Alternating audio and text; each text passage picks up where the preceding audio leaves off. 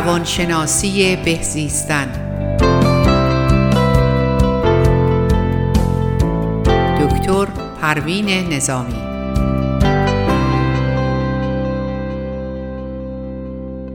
درود بر همه شما عزیزان رادیو بامداد. امروز مطلبی رو که من می‌خوام دربارهش صحبت کنم افسردگی ناشی از ناتوانی در بیان احساسه یعنی اگر ما بیان احساس داشته باشیم می‌تونه مانع استرس خشم و نارضایتی که دو درون ما به وجود میاد بشه.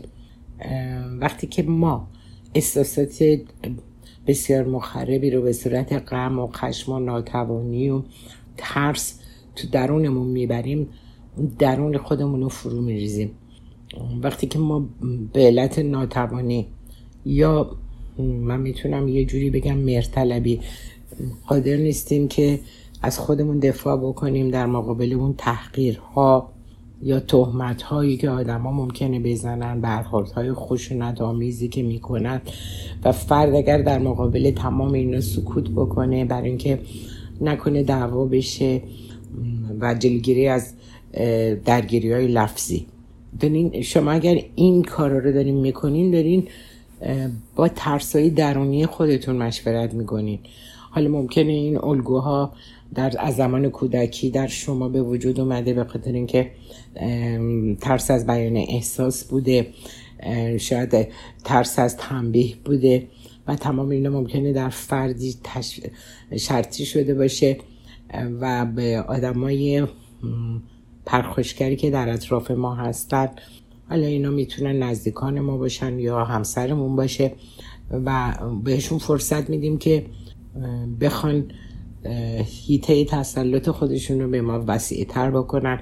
هر چقدر که کمتر ما کوتاه بیایم بیشتر کوتاه بیایم اونا حمله هاشون شدیدتر میشه و وقتی که ما عاجز هستیم ناتوان هستیم از اینکه بخوایم پاسخگویی بکنیم و رنجش رو می‌بریم. خشم درونی در ما به وجود میاد. خشمی که ابراز نمی‌تونیم بکنیم تبدیل میشه به افسردگی و اون احساس بی ارزشی به خاطر اینکه نتونستین از خودتون دفاع کنین یا نتونستین از اون حرمت وجودی خودتون در حدی که لایقش هستین دفاع بکنین و تمام این سرخوردگی ها در به صورت خشم رنجش هایی که ما نمی‌تونیم عنوان بکنیم. خواسته هایی رو که نمی‌تونیم بیان بکنیم. یه نیازهایی داریم که نمی‌تونیم از این طریق تأمینشون بکنیم. وقتی که نمی‌تونیم اعتراض بکنیم به پرخوش ها و یا شرایط نامساعدی که برامون به وجود اومده و گذشت می‌کنیم برای اینکه دعوا نشه و تمام اینها این سکوت های بیموردی هستش که ما ممکنه انجام بدیم.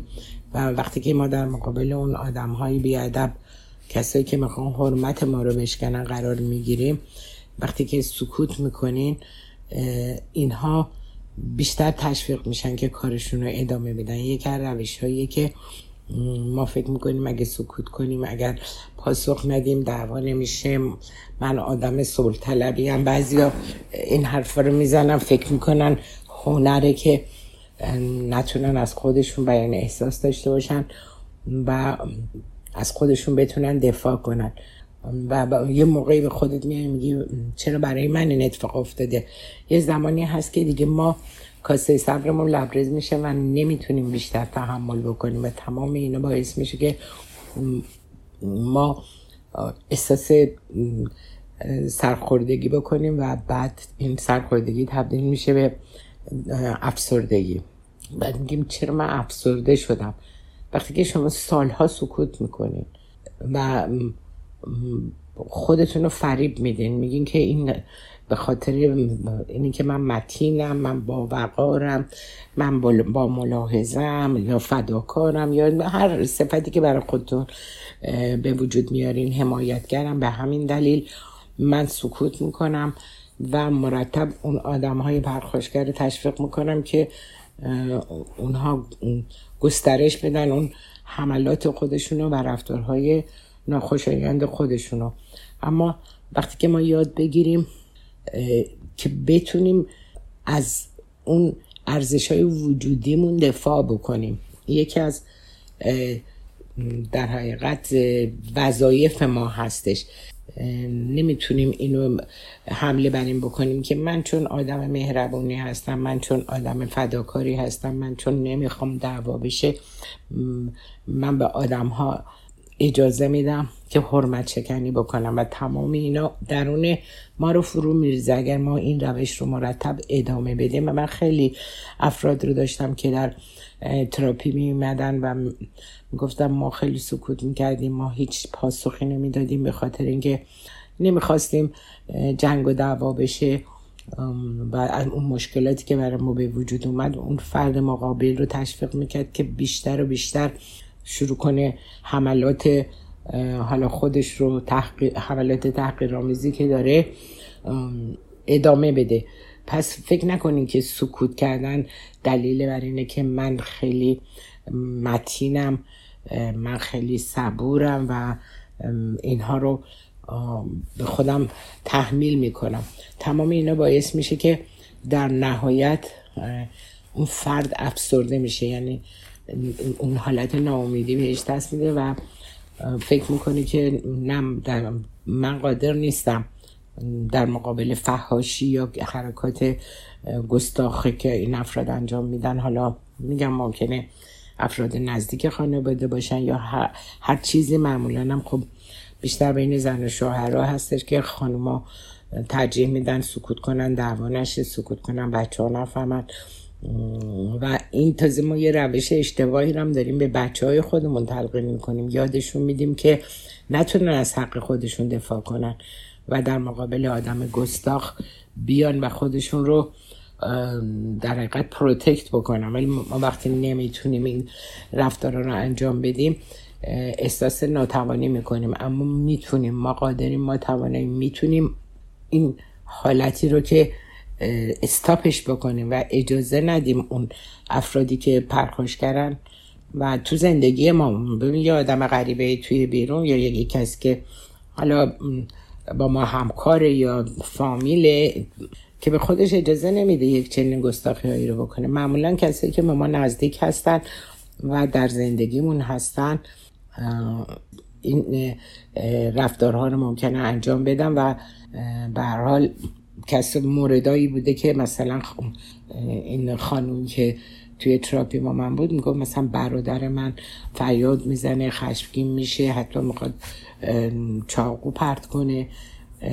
حتی حرکات غیر عادی. اینا حاضر نبود حتی این خانم حاضر نبود اینو ببره دکتر. وقتی برادرش یک چنین رفتارهایی رو داشت انجام می‌داد فکر می‌کنه اینا طبیعیه چون بابام خشمگین بوده. چون پدرم آدم پرخاشگری بود این این پسر برادر منم اینطوری شده. فکر نمی‌کنن که این ممکنه که بیمار باشه. یعنی مشکل روانی داشته باشه. باید بره به دکتر باید بره ماینه بشه باید بره دارو بگیره. حتی اون کسایی که حالا حتی پرخوشگری هاشون به صورت در حقیقت خشمگینانی به اون شکلم نباشه باز هم باور نمی‌کنن که این امکان داره که اشکال منتالی داشته باشه و حاضر نیستن. و من با اون خانم که صحبت کردم گفتم گفت من حتی خونه ای که زندگی می‌کردم رو مادرم رو برداشتم از اونجا رفتم یه جای کوچیکی اجاره کردم خونم رو گذاشتم در اختیار این. به خاطر اینکه ما نمی‌تونستیم حریفش بشیم. ولی حاضر نبودن اینو ببرن. به یک پزشک نشون بدن و ببینن که آیا واقعا این فرد اشکال روانی داره که صد درصد هم داره دیگه. وقتی که کس چاقو بلند می‌کنه یک حرکات پرخوشگرانی که یعنی خارج از کنترل خودشه داره انجام میده پس یک نوع مشکل داره که حتما نیاز به دارو داره حتما نیاز داره که با پزشک مشورت بشه. ولی بازم من نمی‌دونم تو جامعه ایرانی چرا ما همه اینا رو عادی تلقی می‌کنیم. میگیم خب بابام یاد گرفته. خب بابات هم بیمار بوده. بابات هم مادر تحمل کرده همه این چیزها رو و فکر کرده. خب بابات هم از باباش یاد گرفته. خب این ممکنه یه بیماری ارسی بوده که نمی‌خواین ریشهش رو پیدا بکنین نمی‌خواین بریم ببینین که خب این اشکالات خشم و پرخوش به این شکل نمی‌تونه عادی باشه. ممکنه یه کانتاکت لفظی یا هر چیزی بین زن و شوهر به وجود بیاد یا بین خواهر و برادر ولی به این شکل که منتهی بشه به چاقو کشی یا جون انسان ها در خطر باشه این خانم می‌گفت من مادرم رو برداشتم از اون محیط فرار کردیم به خاطر اینکه برادرم این حرکات رو انجام می‌داد و جون ما در خطر بود. وقتی من بهش پیشنهاد کردم که خب شما می‌خواستم با یه دکتر مشورت بکنید و ببینین که این اشکالش چیه. نیاز نیازمند هستش که حتی بستری بشه دارو بگیره. به هر حال که اینطوری ما چشم پوشی کردن از این مسائل می‌تونه جون آدم ها رو در خطر بندازه. نمی‌دونم چرا ما نمی‌خوایم این مسائل رو جدی بگیریم. حتی اگر همسر پرخاشگری دارین اگر اون خانم میگه نه شوهرم خب خیلی عصبانیه. یه دور منو پرد کرد خوردم به دیوار و حتی اون دیواره گچش فرو ریخت. ولی باز هم باور نمی‌کرد که اون همسری که مرتب داره این حرکات رو انجام میده بیماره. و ما اینا رو عادی تلقی می‌کنیم و فکر می‌کنیم که خب این رفت آدم عصبی هسته. شاید مثلا از پدرش یاد گرفته از خانواده یاد گرفته. آره ممکنه ممکنه بیماری ارسی داشته باشه. خیلی از کسایی که بایپولارن خیلی از کسایی که اسکیزوفرن دارن و هنوز این وضعیت رو کنترل نتونستن بکنن یک چنین رفتارهایی رو ممکنه انجام بدن. حالا بستگی داره به اینکه درجه و شدتش در چه حدیه. وقتی که ما یه چنین حرکات نامساعدی رو از افراد می‌بینیم یعنی وقتی می‌بینیم کسایی که در خانواده هستن و چنین رفتارهایی رو دارن هیچ وقت فکر نمی کنیم که اینا ممکنه که مشکل روانی داشته باشن و یه هفته قبل یه خانمی به من زنگ زد که پسر من یه چنین رفتارهای اینطوری داره. یعنی پسری بود که با توجه به شرایطی که ایشون صحبت می‌کرد به دم بایپولاری بود. می‌گفت گاهی ساکت میره میشینه یا میره بیرون هرچی پول داره خرج می‌کنه. خیلی شاد و شنگوله. بعد یه موقعی میاد و عصبی پرپشگره و شروع می‌کنه به در دیوار به هم زدن. اما حاضر نیستیم به دکتر مراجعه بکنین. یه خانم آقایی از یه ایالت دیگه اومده بودن این دریا مال دو سال پیشه که می‌گفتن پسر ما توی که شهرهای دیگه ایالت دیگه زندگی می‌کنه و پدرش برای اینکه بره اون بچه بس اون پسر تنها نباشه میره با اون زندگی بکنه و مادرش اینجا میمونه توی لس آنجلس. بعد وقتی اومدم پیش هم میگیم پدر وقتی رفته اونجا و بعد از دو روز دیده پسرش تمام درا رو گرفته. وقتی که این پدر خواب بوده میخ زده و بسته یه جوری که از داخل نتونسته اون در باز بکنه. و دور خونه رو همه رو بنزین زده. حالا پدرش توی خونه بوده و اینو آتیش زده اون خونه رو که پدره رو همسایه ها ریختن در شکستن. آوردن بیرون و پسر رو که بردنش پلیس اومده گرفته برده. بعد از دو روز سه روز حتی اونو به دکترم نشونش ندادن مرخصش کردن. وقتی که توی یه چنین وضعیتی داریم ما زندگی می‌کنیم که توی همه امریکا هم اون پلیس حاضر نیستیم اینو ببره بیمارستان ببینه مشکلش چیه. بنابراین دیگه ما از شرایطی که مثلا افرادی که تو ایران هستن و با چنین رو برو میشن دیگه چه طبقایی می‌تونیم داشته باشه؟ و این پدره رو وقتی آوردن اصلا پیش من انقدر این مرد حالش بد بود. یه آدم مسنی که اصلا مرگ و به چشم خودش دیده بود. ولی خب اینو بازم نمی‌خواستم باور کنن که این بچه بچهشون اشکال عمیق روانی داره و نیاز داره که بستری بشه دارو بگیره و از اون طریق اون آرامش رو به دست بیاره. به خاطر همینم اگر من شما در معرض افراد کر قرار می‌گیرین حالا ممکنه که به این شکل بیماری مثلا bipolar یا اسکیزوفرن نباشن. ولی وقتی پرخاش و خشم کسی نمی‌تونه کنترل کنه لاقل می‌تونم با دارو تسکینش بدم. ولی باز ما میگیم طبیعیه. آخه این همیشه عصبانیه همیشه خشمگین بوده. از بچگی هم مثلا تو خانواده دیده پدرش و اینا اینجوری هستن. خب بیماری bipolar و یا اسکیزوفرن و اسکیزوفرن گفتم جداست ولی اینا بیماری های ارسیه و برای پسرها از 20 به بالا. که می‌گفت نه خانم دکتر مثلا دیپلمش هم گرفت 18 سالش بود معدلش هم خوب بودی. 20 از 21 سالگی شروع شده بود این شروع, این بیماری که توصیه که من کردم گفتم ببینین این بیماری اسکیزوفرن اسکیزوفرنی یا بایپولار که جدا هستش اینا از 20 سالگی در پسرها شروع میشه 20 تا 25 سالگی شروعش در دختر رو از 25 تا 35 سالگی شروع میشه. بنابراین مثلا دخترتون کس دیگه هم بود که مثلا دخترش مثلا تا 28 سالگی خوب بود من درسش هم می‌خوند دانشگاهش هم می‌رفت. یه دفعه از سی سالگی تمام عوارض این بیماری شروع شده بود و پرخاشگری و رفتارای اینطوری که برده بودن دکتر. این بهش دارو داده بودن و این دارو رو نمی‌خورد. یعنی به خونش هم یه دختر جوانی بود که خونش هم جدا کرده بود از خانواده و بعد می‌گفت که من این داروها رو مصرف می‌کنم و داروها رو هم استفاده نمی‌کرد. شیشه های خالیشو به مادرش نشون می‌داد و اینو آورده بودن که مثلا گفت چون دارو استفاده می‌کنه مثلا بخوام بیایم تو تراپی یه مقداری مثلا روش و تکنیک های مثلا آرامش و اصلا شما ببینین این مشکلش چیه. اصلا این وقتی اومد من دیدم اصلا اصلا در لحظه حضور نداره. سوالی که من می‌کنم یه پاسخ دیگه میده. و از خانم پرسیدم مگه این داروشو شما نگفته می‌خوره؟ گفت بله گفتم نه این داروشو استفاده نکرده. شما بریم بررسی کنید که این رفته بود دیده بود که داروها رو خالی می‌کنه. شیشاشو به مادرش نشون میده.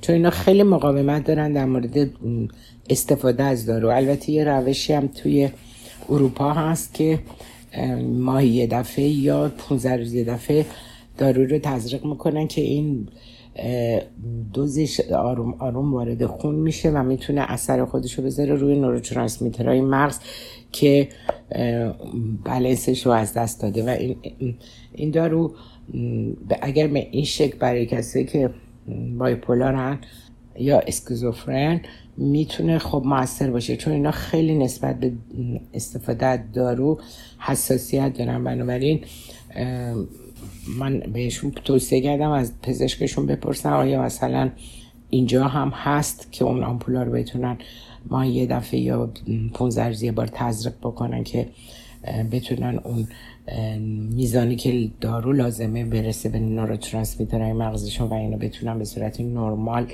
آروم آروم برگردن به زندگی نرمال.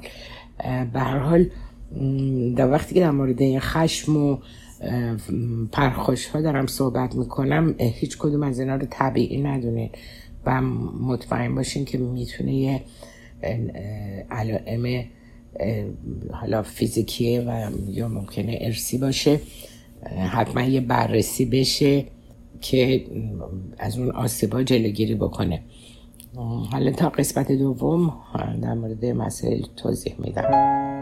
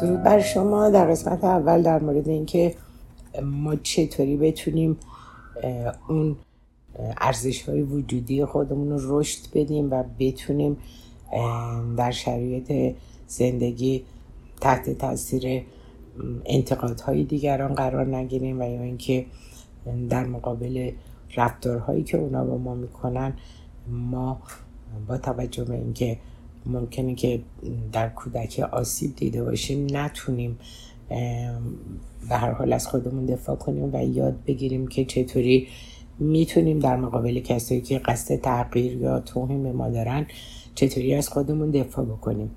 یکی از مهمترین مسائل اینجا زمیر برتر ماست یا شعور خلاقه ما هستش که واقعا اگر ما اون رو رشدش بدیم و از مزایای بیکرانی که در ارتباط با زمیر برتر ما قرار گرفته ما این روش ها رو یاد بگیریم که تربیتش بکنیم. البته ما مستقیما نمی‌تونیم با زمیر برترمون تماس بگیریم ولی می‌تونیم اونو کنترل کنیم. به چه طریق؟ به این طریق که اگر ما از ضمیر آگاهمون رو کنترل بکنیم و مهمترین مسئله که من mindfulness awareness هستش که در این رابطه یعنی آگاه باشیم که در ذهن ما چی میگذره. و اگر که ذهن ما مرتب افکار نامساعد یا شرایط نامساعد یا تنش ها و استرس هایی که در ما به وجود میاد رو مرتب به خورد زمیر آگاهمون میدیم و نمی‌تونیم افکارمون رو کنترل کنیم. بنابراین از این طریق ما مرتب تحت فشار قرار می‌گیریم تحت استرس قرار می‌گیریم عصبانیت و خشم و نارضایتی. اما وقتی که ما بتونیم افکارمون رو کنترل کنیم همونطور که گفتم از طریق mindfulness awareness یعنی آگاه باشیم در ضمیر آگاهمون در ذهنمون چی میگذره در لحظه.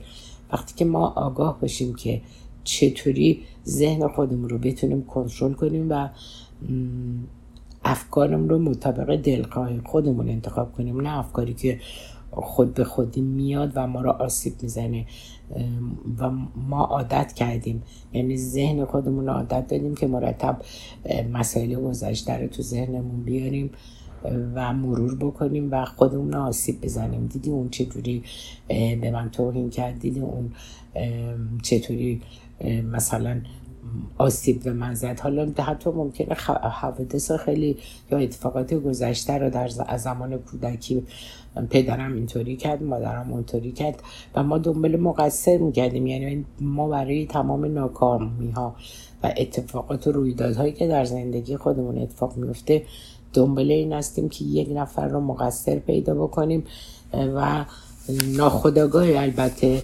ما عادت کردیم که هر ناکامی هر نامرادی هر اتفاق ناخوشایندی که در زندگیمون اتفاق افتاده یک نفر رو اینجا ما مقصر قلم داد بکنیم و به همین دلیل مثلا یه مادری که حالا از همسرش جدا شده یا همسرش فوت کرده و بچه مثلا پسر سه سالش رو خودش تنهایی بزرگ کرده بود وقتی که پسرش مثلا 20 ساله شد بهش گفتش که من و می‌خواست ازدواج کنیم و من در سن 24 5 سالگی.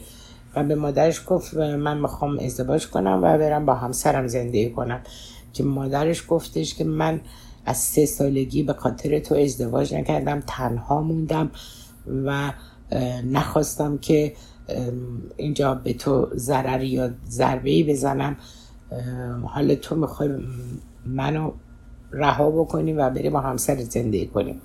ببینین اشکال اینه که اون بچه سه ساله که تصمیم نگرفته بود برای مادرش که مادرش رو مادرش ازدواج نکنه و بمونه در پایمند پسر پوچیکش که تا اینو بزرگ بکنه.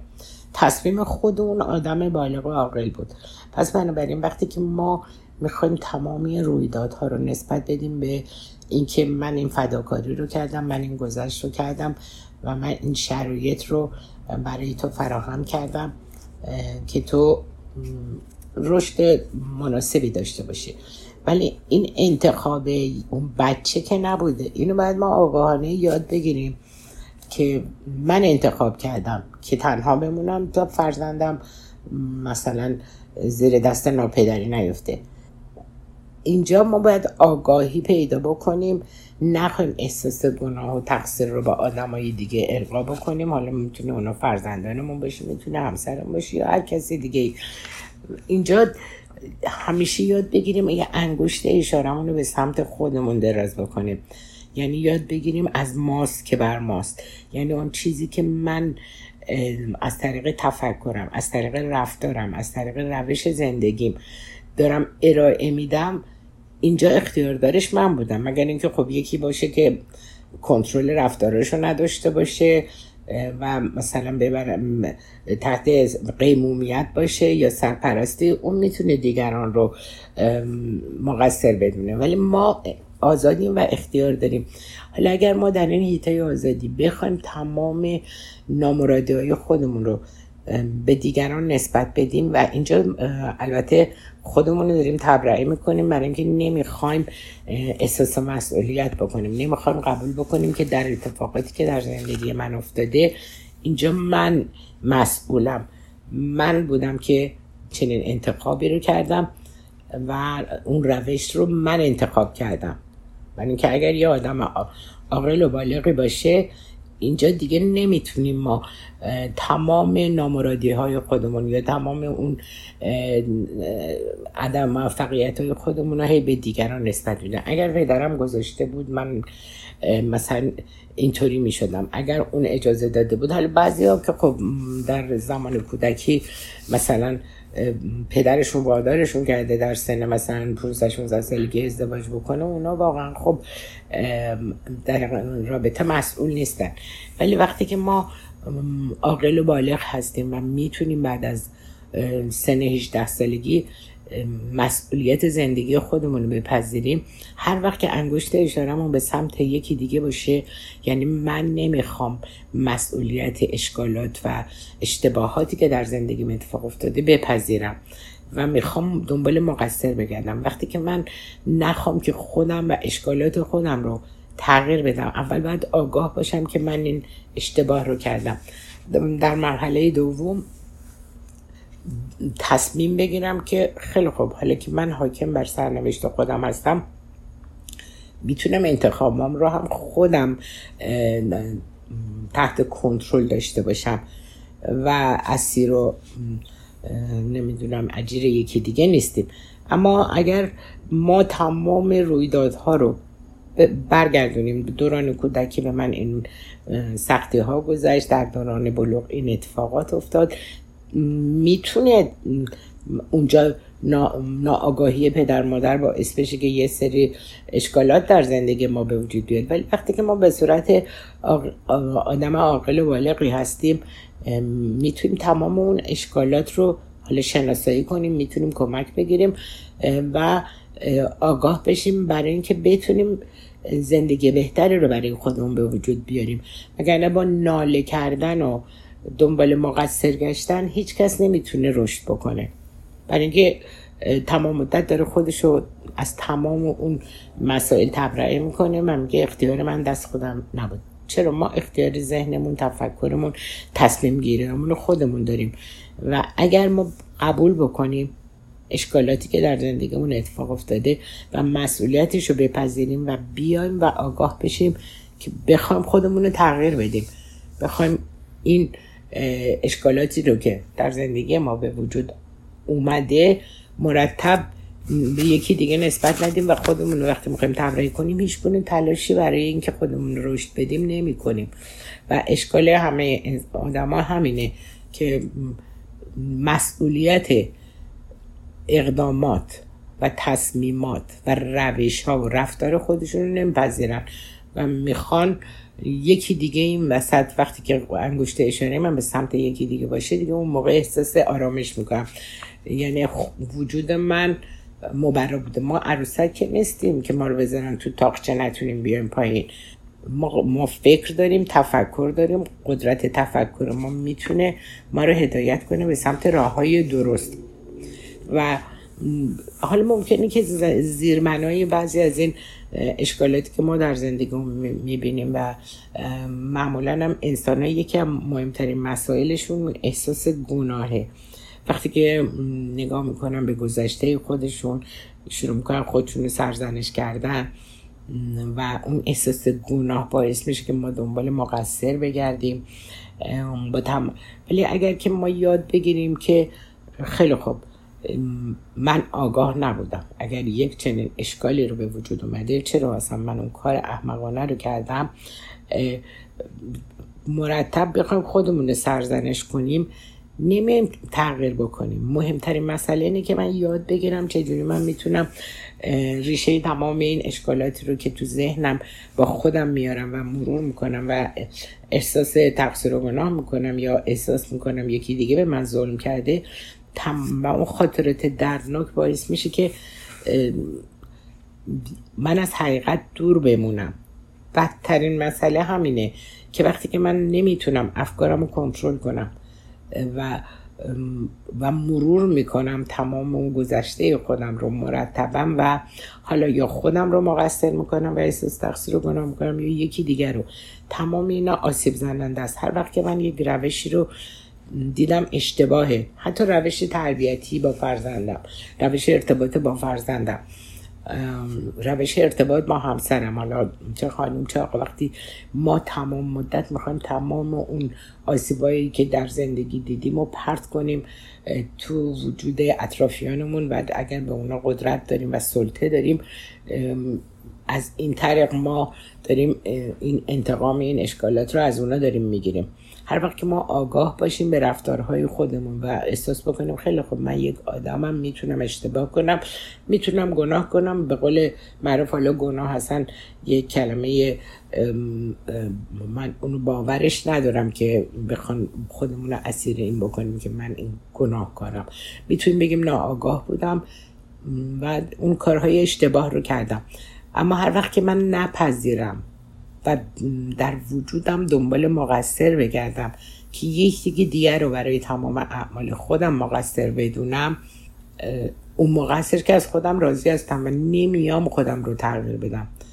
وقتی که با همسرم پرخاشگری می‌کنم یا تو محیط کارم آدم خوش اخلاقی نیستم و با دیگران نمی‌تونم ارتباط دوستانه برقرار کنم تمام این اشکالاتیه که به اون فرد ارتباط داره. و دیگه حالا اینکه باباش کی بوده مادرش کی بوده چه گذشته ای داشته رو مردم اونو در نظر نمی‌گیرن.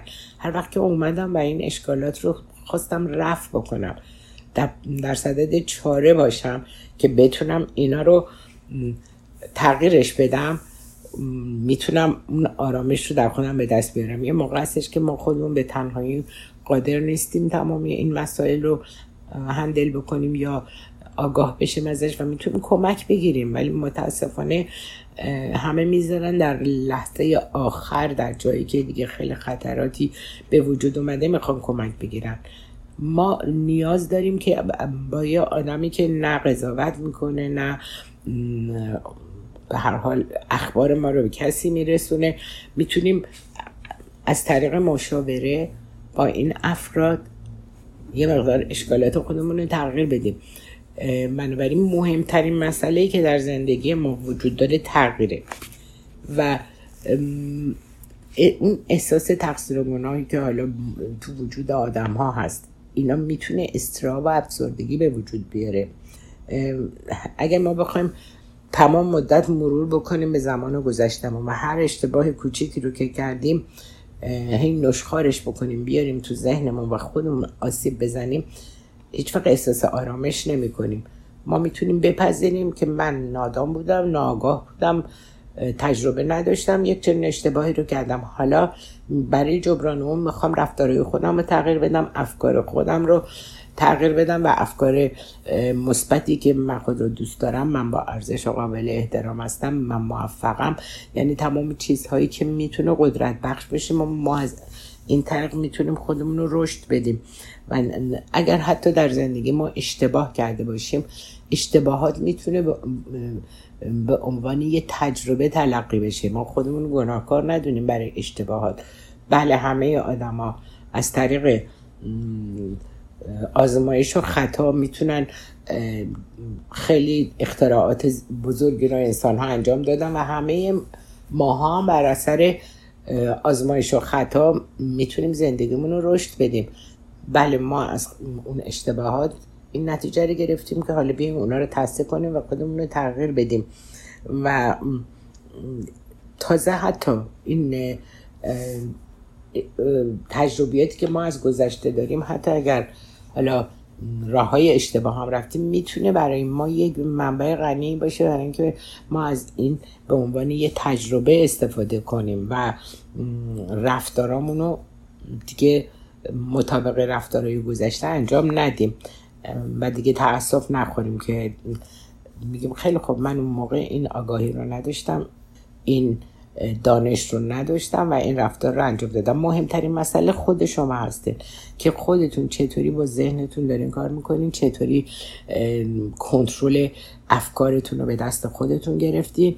وگرنه اگر ما همینطوری بشینیم و اختیار رو بدیم به افکار اونا, اونا رو بهش میگن افکاری که اتوماتیک تاوتس افکاری که بدون اینکه ما اونا رو فرا خوانده باشیم این افکار اتوماتیک میاد تو ذهنمون و همونها هستش که باعث افسردگی ما میشه باعث خشم ما میشه باعث این میشه که من احساس حقارت در من به وجود بیاد. تمام اینا رو ما می‌تونیم استاپش بکنیم. یعنی هیچ جوری خودمون رو اسیر گذشته نباید بدونیم. وقتی که فکر کنیم که yesterday is dead here and now یعنی گذشته تموم شد. هیچ گونه قدرتی هم نداریم که اون گذشته رو برگردونیم. ما نمی‌تونیم بریم تو تونل زمان برگردیم به پنج سال پیش بگیم اونجا من اون اشتباه رو کردم برم اونو تصدیق کنم برگردم. این قدرت رو نداریم. ولی این در حقیقت شانس رو داریم که از اون تجربه برای بهتر شدن زندگی لحظه حالم و آینده خودم از اون تجربیات حالا ناموفق گذشته استفاده کنم و بتونم از اونا به نفع اصلا در زندگی فعلی خودم یک رشدی رو به وجود بیارم. مهمترین مسئله این که من باید از امروز از دیروز بهتر فردا از امروز بهتر. یعنی هر لحظه در صدد پیدا کردن آگاهی باشم یاد بگیرم چگونه بهتر زندگی کنم چگونه مهربانتر باشم چگونه عشق به خودم و دیگران رو تجربه بکنم و تمام اینا باعث میشه که اون پازیتیو تاوتس افکار مثبتی که در ذهن خودمون با خودمون مرور می‌کنیم باعث رشد ما میشه. و این تغییراتی که می‌تونیم در لحظه حال با تفکر مثبت در آینده خودمون به وجود بیاریم اینو مهمترین مسئله است. من از لحظه حال و نحوه تفکری که دارم انجام میدم آینده رو می‌سازم.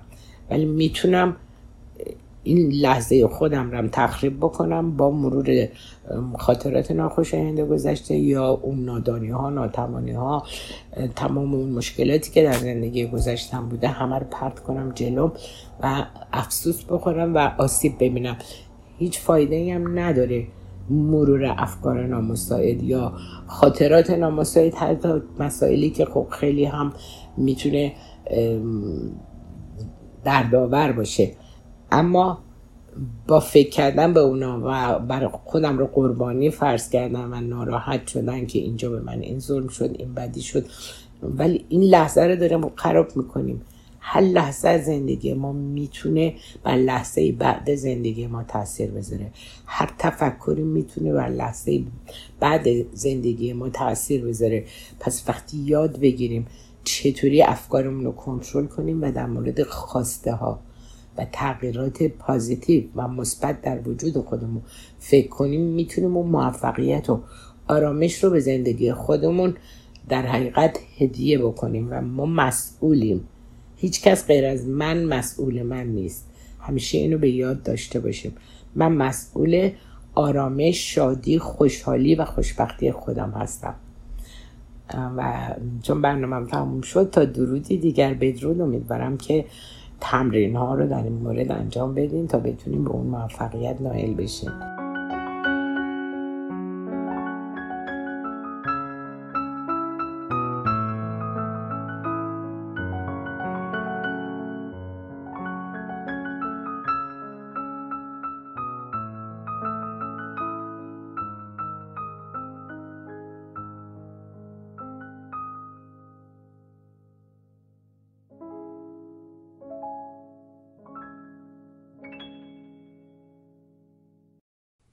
رادیو بامداد صدای ما و شما با زبانی آشنا.